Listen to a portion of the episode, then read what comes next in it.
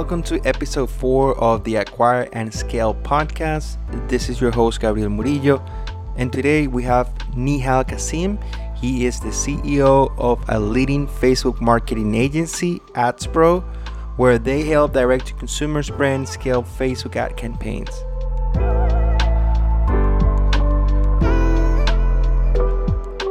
Hey Nihal, welcome to the show. Hey, thanks for having me.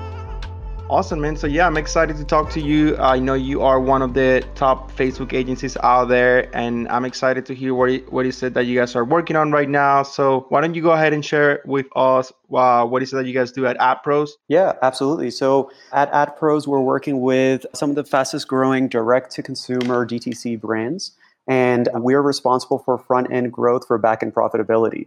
And so what that means is for a lot of subscription companies that we're working with, their focus is how do they break records month on month. They don't want to just stay flatline, or they don't want to optimize for profitability. What they want is scale, and they want mass scale. And most people come to us when they're spending at least $30,000 to $100,000 a month, and their focus is how do you get to $300,000 a month or more in ad spend at break even or profit on the front end. So that's what we do in a nutshell. Yeah, and so when you say those kind of businesses, they can range for anything. But here it's got to be online, but they can range from anything, like any direct-to-consumer brands. Is there any commonalities in the clients that you serve, or you are industry agnostic? Yeah, so most of them are direct-to-consumer subscription companies. So it's some sort of consumable or some sort of product that gets, in one way or another, gets consumed. So most of them are supplements, but there are different types of like aids we work with, or different types of products that are on a subscription basis of some sort, even if they're not consumable. The focus is the types of companies we work with are already seven-figure companies, and their commitment is how do they become eight-figure companies, and a lot of them ready or designed to be exited.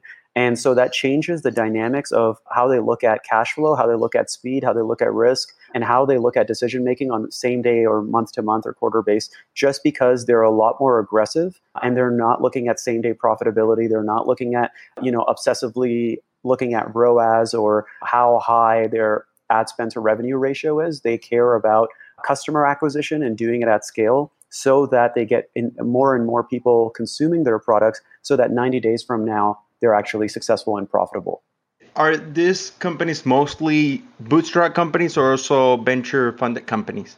Yeah, so some of them are self-funded, but we also have companies who have some sort of seed funding, anywhere between $1 million to a few $1 million.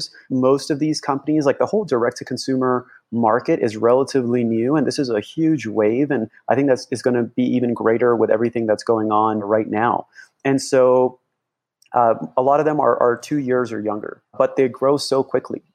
One of the companies we're working with, they were at $40,000 a month in revenue last June. They're stable at $150,000 to $200,000 a month within 3 months or 4 months of working with us. And then now we're working on breaking through the next plateau, and other companies are at a much higher level than that. But they grow super quickly because they're focused on acquisition, and then they're building these brands for the valuation on revenue and not so much on profit. So it's a very different game.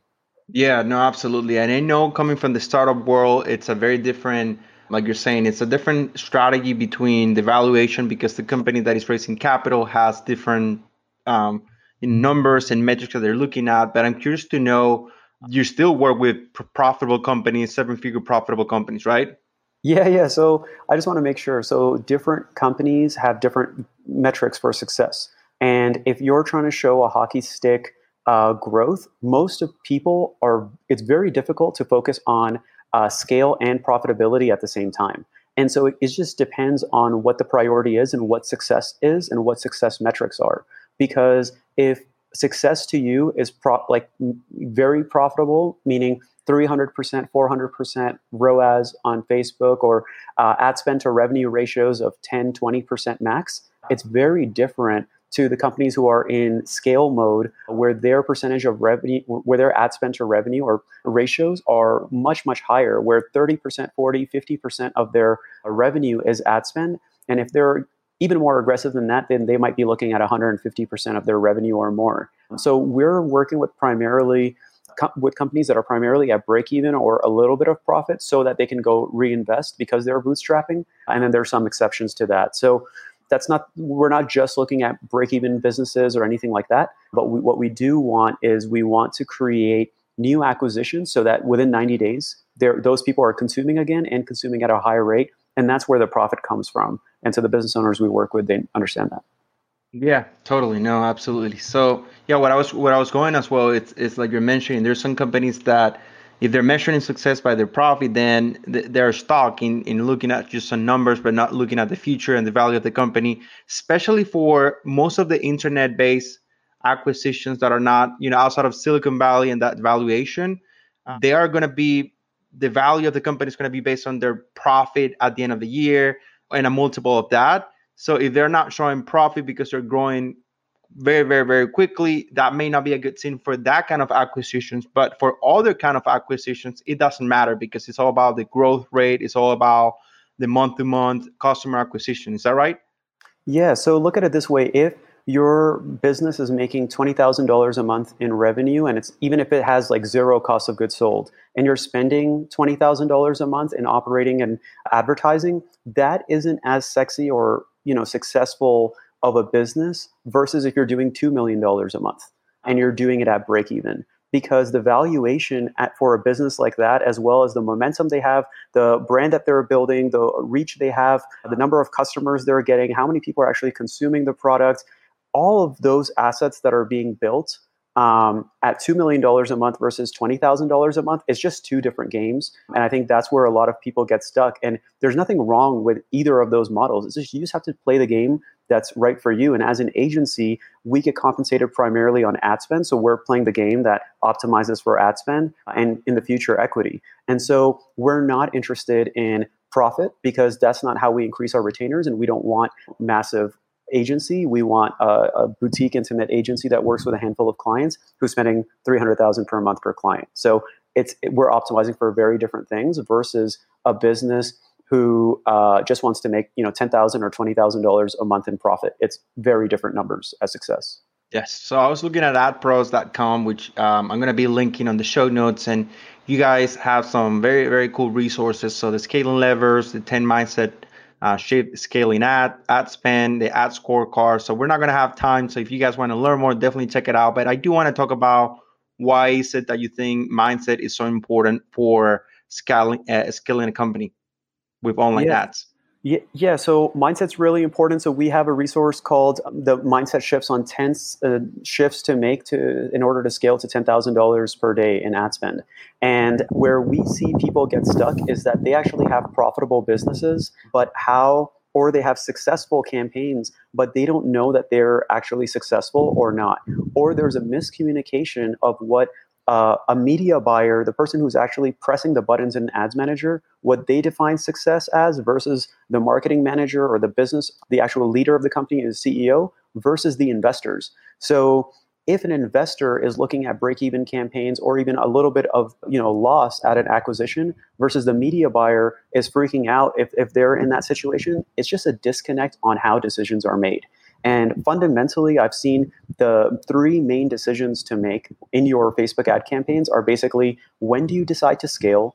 When do you decide to slow down or maintain ad spend?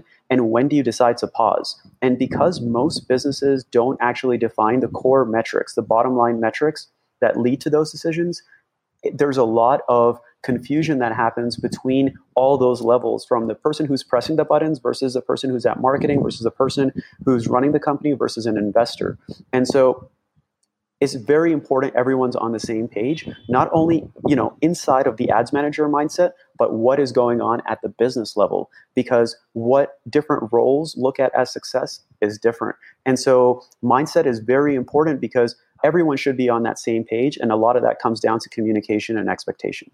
Yes. Beautiful. And when it comes to you and defining, with Facebook changing so quickly and all the updates and all the different things, when you get to decide as an agency that you want to continue to serve these clients, I know you've seen success, but there's also a lot of cost involved in you having to retrain yourself.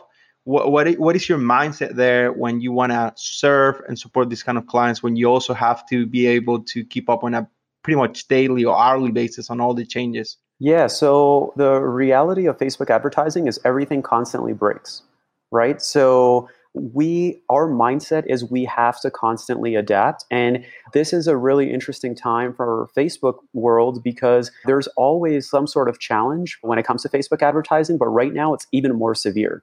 And so you can see the type of media buyer the person on your team is based off of how they're reacting or not.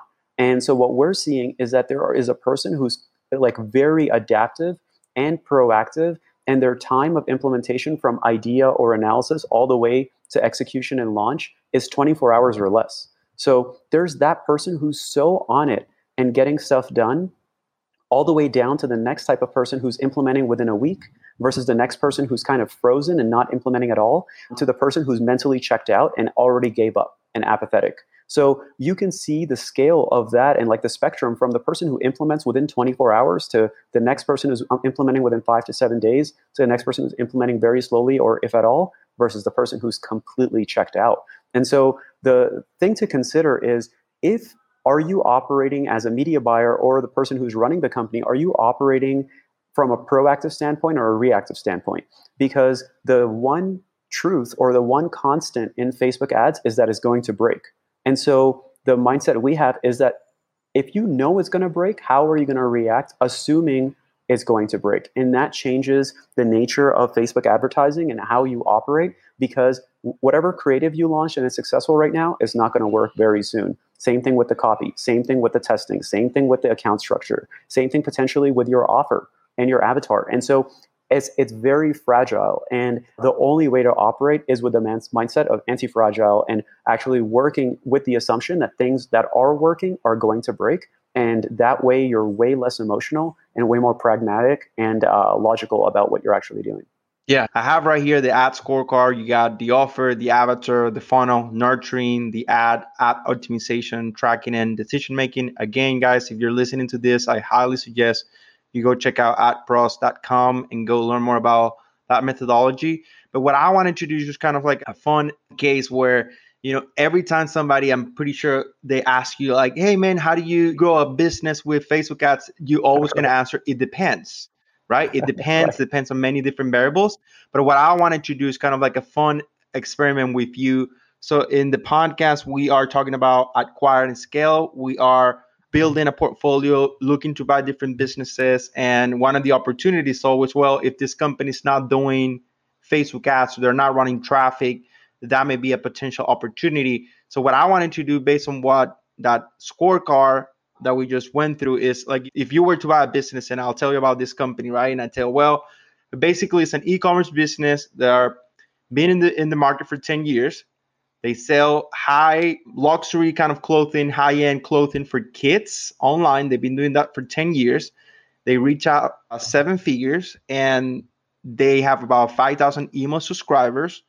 So again, they have strong brand. They got over 5,000 people that bought through their Shopify website, and they never ran traffic or paid traffic to their website. Mm-hmm. So if you're looking at business like that, you know, you're either going to invest or buy yourself. What would it be the main thing that you will want to ask me if I'm the seller, right? Like, what would you ask me, and what would be your thought process to analyze a deal like this? Okay, so I've seen this speaking to other investors as well, and they see this as a constant opportunity, which is that if a company has never done Facebook ads, oh, that's such an incredible opportunity. I can launch Facebook ads and create a new traffic source. The answer is yes, you can do that, but it's actually pretty risky. So it depends on average order value and depends on the investment that you want to do. If the business is running and it's stable and there's other traffic sources that are helping support that, but that's great. But for us, we always look at people who are already doing Facebook ads, people who already have momentum, people who are a little bit unprofitable, because the opportunity to optimize a campaign that's like 20% unprofitable and turn it around and increase the profitability is way easier than a campaign that is not spending any money. Why? Because everything is broken. When you launch, the first ad that you launch is probably not going to be successful. The testing budget that you need in order to get it to a break-even campaign, realistically, depending on average order values and what you're doing, is maybe $5,000 to $10,000 minimum, right? And of course, you can mitigate that and you can accelerate that by modeling other people's campaigns. But at the end of the day, like, that's a process you have to do. So if I'm an investor, I'm trying to mitigate my risk and reduce it as much as humanly possible. I want to buy a company that's already doing Facebook ads horribly or at break even, so I can optimize it with fundamentals instead of building it from scratch. If you are building it from scratch, the biggest opportunity there is choosing or finding the one offer that's going to work in order to create your first break-even campaign.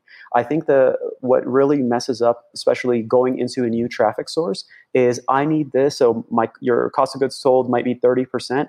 And when it comes to a product that they're running, it's like, I need this to be at 5x ROAS for this to even make sense, or 4x, my return for this to make sense for Facebook ad. And it's just not going to happen. You start with zero ROAS. You start with zero profitability, and you have to stack it, and you have to get to break even of some sort just so that you can actually build from there. And I think there's like a high degree of like lack of patience when it comes to the implementation of Facebook ad campaigns, because there's a rush to be very profitable. And the phases to get to profitability isn't from zero to profit. It's zero to break even.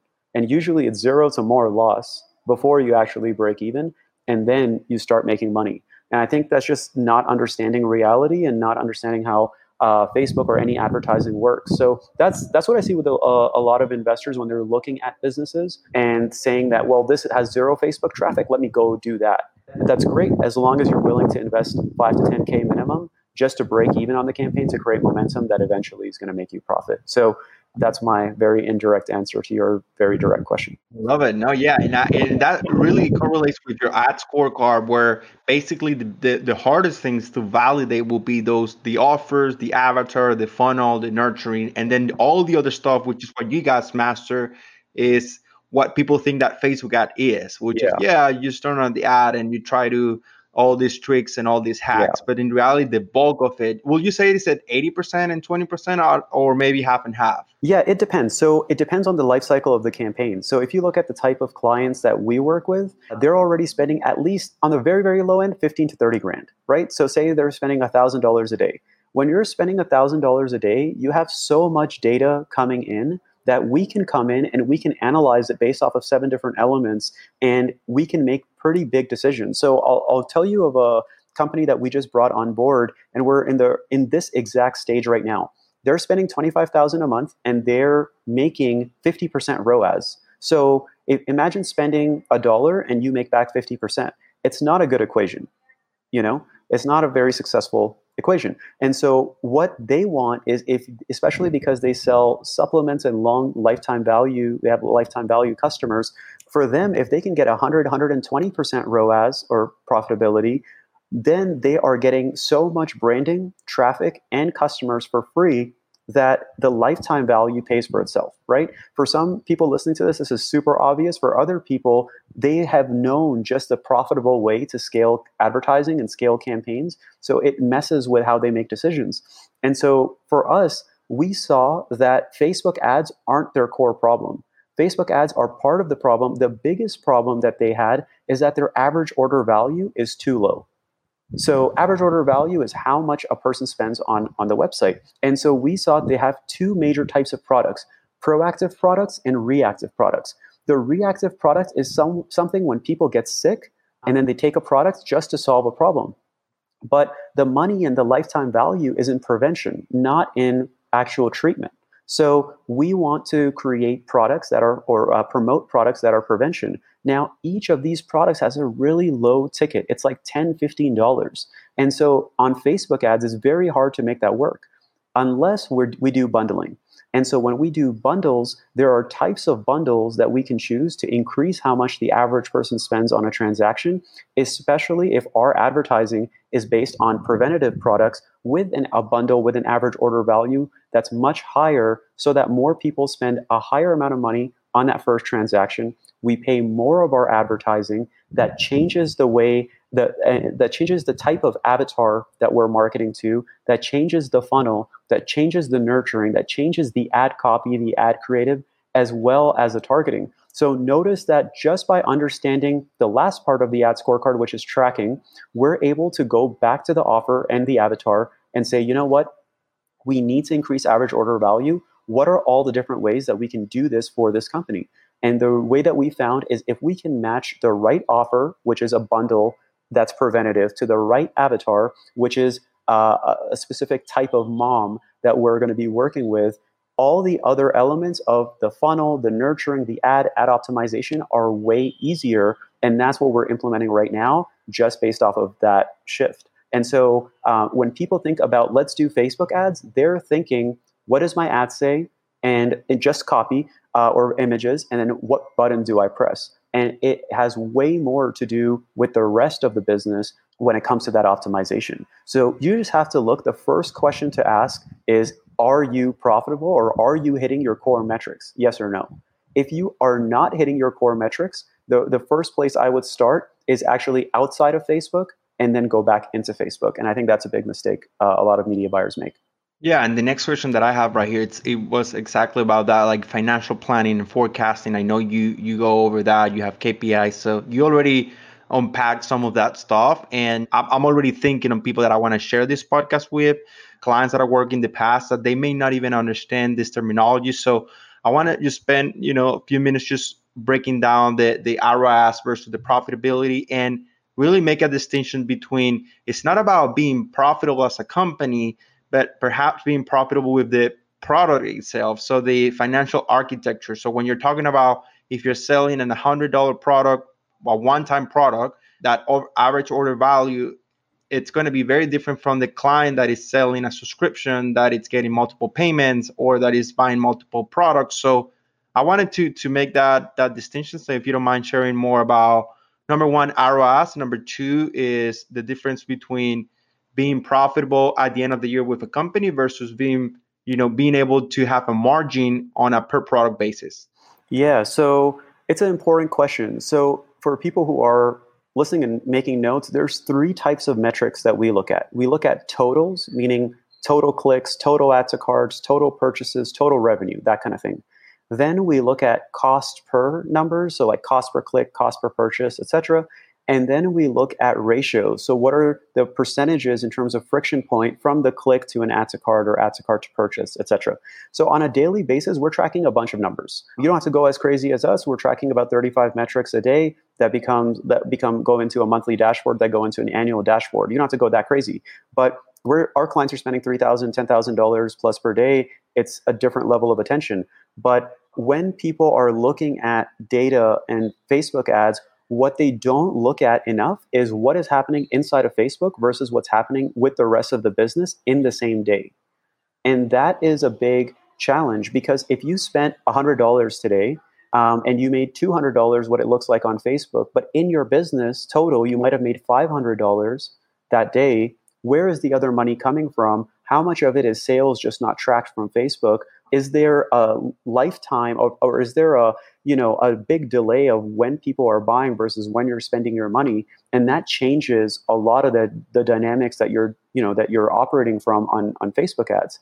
We have a target on Facebook for one of our clients. It's 80% on the same day, 80% ROAS, which is not very good. Except on the actual store, the numbers are so different. They're actually at 160% or more the same day, and their cost of goods sold are 15%. So they're in high growth stage, and as long as there are specific Facebook metrics that we're hitting, as long as there's store-wide metrics that we're hitting and profitability metrics we're hitting, we have the ability to scale more aggressively. So with everything that's been going on, we had to slow down the ad spend for a few clients in mid-March because of COVID and everything that's going on. But because we're able to see same-day numbers and same-day activity, we've been able to go from $2,000 a day, now we're spending $4,000, $5,000 per day for a client, just because things are working and we have scaling strategies for same-day scaling. So if we didn't have the visibility of what's going on inside of Facebook and what's going outside of Facebook, you might underestimate how successful your business is or how successful your campaign is by not looking at those two things together. Yeah, no, absolutely. And I think I want to just shift gears. I think this past 20 minutes have been very, very in-depth. I love the amount of value that you share with us. And I wanted to chat more about you and your vision. So now that you have that, I would say, superpower to basically, I see a correlation between scaling campaigns and scaling a business, they go hand in hand. It doesn't mean that if you're good at scaling campaigns, you'll be good at scaling a company, but the mindset, it's there. And after you working with this many companies, I know you and I, we briefly met at Rodeon a weekend last year in Vegas, and you're part of, in about 20 minutes of this recording, we have another training on buying and selling businesses. So I'm curious to know if you already have a vision on acquiring other brands, or what's your thought on that arena? Yeah, so that's something I'm very interested in. I think there's a lot of potential there, especially with distressed assets. If you look at crisis in real estate, prices go really low. The difference is with internet marketing, you don't have to wait for a market to increase a valuation of a business or the valuation of an asset. There's a lot more control you have. And of course, there's a lot more risk. And so I'm definitely interested in that. I don't have a strategy yet. So that's something I'm working on. I think that's why we're basically hanging out with this group of people and attending these masterminds and whatnot. This is great, man. I think, is there one main thing you would like people to know more about Facebook ads and AdPros on the way that you guys do that people don't necessarily know, that it's not very clear, or not a secret, but kind of something that is not very obvious in terms of the work that you guys do at AdsPro? Yeah. So I think there's something going on right now that is quietly killing campaigns and businesses that is not very apparent. So the thing that I speak to a lot of media buyers, I train in-house media buyers and agencies, and I see what is going on with different agencies and different media buyers. And what I'm seeing is that the silent killer is urgency. So right now, with everything that's going on, you have to be very adaptable. And the people who are listening, especially if they're the marketing person or the investor or business owner, that person is not doing the Facebook ads. They're just overlooking them. And the quality of the person is really dictated by the quality of the questions you're asking about expectations you want from them. And so what I'm seeing is that right now, there isn't an expectation on urgency. And that is so important now more than ever, because what is your urgency from the time that you're actually analyzing to implementing? And then from implementing, you're actually launching. So for example, it happened for us on March 12th, where all of our campaigns started going down. And then on this Sunday, it was March 15th, all of our campaigns crashed. On March 16th, on that Monday, we had emergency calls with every single one of our clients. Then we had an emergency call internally with all of our team. And then from there, we're creating copy, we're creating images, we're creating videos, we're launching new campaigns. And within 24 hours, we had emergency calls with clients, emergency calls internally, new assets developed, approved, and ready to go to launch. And we had them scheduled for the next day within that period of time, because we had to. Because if we didn't, each business is losing anywhere between $5,000 to $20,000 a day in revenue. And for the bigger companies, I would challenge you to look at your media buyer and what is the expectation on their end to create new creatives, images and videos, to create new copy, to launch new campaigns, to change the offers and angles and create new strategies, figure out changing messaging overall, and how quickly is the actual feedback loop. So if you do all of that stuff quickly, great, but after 48 hours, are you actually reviewing it again and figuring out how to adjust it? Because nothing is going to be perfect. And every day, things are so dynamic, it's changing. And so that is the silent killer right now, where I'm seeing media buyers not making changes for 4 or 5 days. No new creatives, no new copy, no new adjustments. It's very, very reactive. And that's what's killing campaigns and businesses right now, not technical Facebook ads. Yeah. No, man. Yeah, absolutely. I'm thinking, I hear you speaking. I hear the passion. I hear the excitement, and you're definitely knowledgeable about what you're talking about. And I'm curious, how do you keep up with your own mindset? So we talk about the mindset on scaling the company, scaling the campaigns, but you seem to be a very positive person. I know there's, like I said, there's a lot of different online courses and mastermind.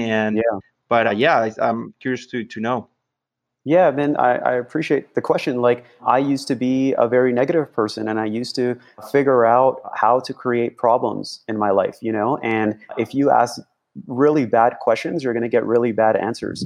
And so this is just reps. This is being around high quality people. This is asking better questions. This is, you know, feeding your brain, and you're creating an environment where it creates positivity, where you're not allowing negativity. A lot of people are saying, you know, my Facebook feed is so negative right now. I mean, I think that's more of a reflection of the person and the type of people they're engaging with versus what's actually going on Facebook. My Facebook feed is relatively positive, and most people are making money in my feed. And so, like, it's a reflection, I think. And I'm taking the time to do reps, you know, in terms of habits. So I am challenging myself. I created a 45-day sprint. I'm calling it quarantine domination, and created challenges for myself to push myself and to distract myself, to not watch the news, to not look at case numbers and death numbers all the time, and not look at, you know, chilling videos and images. Like, it's very easy to do that. And I have done that. And it does affect my energy levels and my thoughts severely. And so I am responsible for leading my family, my team of about 10 people, my clients and their families, and all of the people that are in their companies. And so it's pretty serious responsibility, and I take it seriously. And my goal is to increase the responsibility I have to increase my impact. And so I can't do that if I'm dwelling on negative stuff. It's just not possible. And so I'm committed to figuring out how to master me and figure out how to ask better questions so I can get those better answers. So it's a journey, man, and I'm working at it. Yeah, that's huge, man. Congrats on that. This definitely inspiring and challenging me as well to rethink, you know, my plans for the next few days. You also happen to be in Medellin. You've been traveling. Are you part of any masterminds or any other groups, or?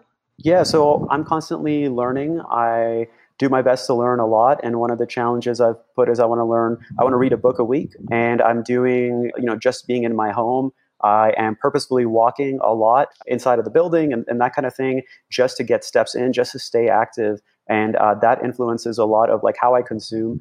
But yeah, in terms of actual masterminds, I'm not in any right now. I'm on the hunt. And I think that depends on the strategy I take moving forward, especially in the next 90 days or so, based off of priorities. So yeah, not formal masterminds for sure. I think before we wrap up, I want to do a quick round of questions just to get it going. But do you have any favorite books on mindset or marketing? Mindset or marketing. I know. So no matter what you think about Grant Cardone, I really like the 10X rule because it is like steroids. It's like it is a crazy motivational book. And I the older I'm getting, I don't really value motivation and inspiration anymore because it's short term. But it does help kickstart better quality thoughts to kickstart better implementation. So I really like that, just to think bigger, to think faster in terms of execution. That really is a phenomenal book. And the book Relentless, it is a mind-blowing book on legendary levels of execution. Wonderful. Definitely check that out. I haven't heard that one, so definitely check that one out. This is another kind of more deep question. It's okay if you haven't find an answer yet, but you know, if you sell AdPros next year and you know you exit the company, is there something that you would love to do? Like, if you will not have to work a day in your life, what would you like to do? Yeah, so this is actually part of the new vision I'm working on and the right environment for me to do this, because I love helping people. I just one-on-one is not the core way that I want to help people. I want to do it at scale. And so for me, one of the things that excites me the most, especially at this time, we're having obviously record unemployment numbers and they're about to go even higher. And that is the core that excites me, because I'm really interested in how do I manufacture like trigger events in people's life that changes the direction of their life and career. So there's like inflection points, you know, I met some really smart people along my journey that changed the way how I think or changed the way I looked at opportunities. And then everything else changed after that, but they just needed to be there in that one moment for that little period of time. And then boom, like everything changed, right? And so there are decisions that lead to thousands of decisions, millions of decisions, like getting married or like choosing a partner. Once you choose a business partner, there's actually thousands of decisions that you're committing to by doing that decision, right? And so that's the main thing I'm looking at right now. I don't have a crystal clear answer for you yet. Hopefully that changes if we choose to chat like this again. But you know, that's what I would do, that I'm actually committed to doing with my time, on how do I basically unlock people at scale. Yeah, wonderful, man. Yeah, that's great. I think, well, the last thing to wrap up, it will be, I know I mentioned AdPros a couple of times. Is there any other resource that you would like to share with the audience? No, I mean, there's a bunch of free resources or inside of AdPros. I think the question is, if there are people who are currently have an in-house media buyer or have a question around just what they're doing, I'm pretty accessible via LinkedIn or Facebook. It's very easy to find me. And so if I could help with any direction, especially training media buyers or even just giving feedback, I'm happy to do that, because I know like that is a big lever for an investor. Absolutely, man. Well, thank you so much for joining us, man. It's been a pleasure chatting with you and learning more about scaling ads, and looking forward to connecting with you. And like you say, probably have you in, you know, a year or two and catch up. Yeah, absolutely. And one thing I do want to say is right now is the time to ask for help, because I think there's a lot of people who are kind of ashamed sometimes if they're not doing very well, or they're going into social isolation, even though they have to do physical isolation. And I've caught myself doing the same thing. And one of the, you know, the rep that I'm working on is I want to get reps in asking for help. And I'm doing a lot of calls where I sound not very educated and very confused around people who really know their stuff. And I think there's a lot of value in that when you don't know anything, and when there's a lot of uncertainty, especially times like right now. And so if you're not asking for help from people who are a lot smarter than you, or asking for help for people who are 2, 3, 5 steps ahead of you, I think that's a huge missed opportunity. I think a lot of people want to support each other right now. And there are people who want to help you make more money if that's your main focus. And so I just want to leave people with that. Please ask for help. I'm not saying just for me, but anyone in your life, everyone wants to see everyone else succeed. So do it. Great, man. Thank you so much. I love that final thought, and I really appreciate your time. And so look forward to connecting with you later. Yeah. Likewise. Thank you guys. We'll talk soon. This is it for this episode.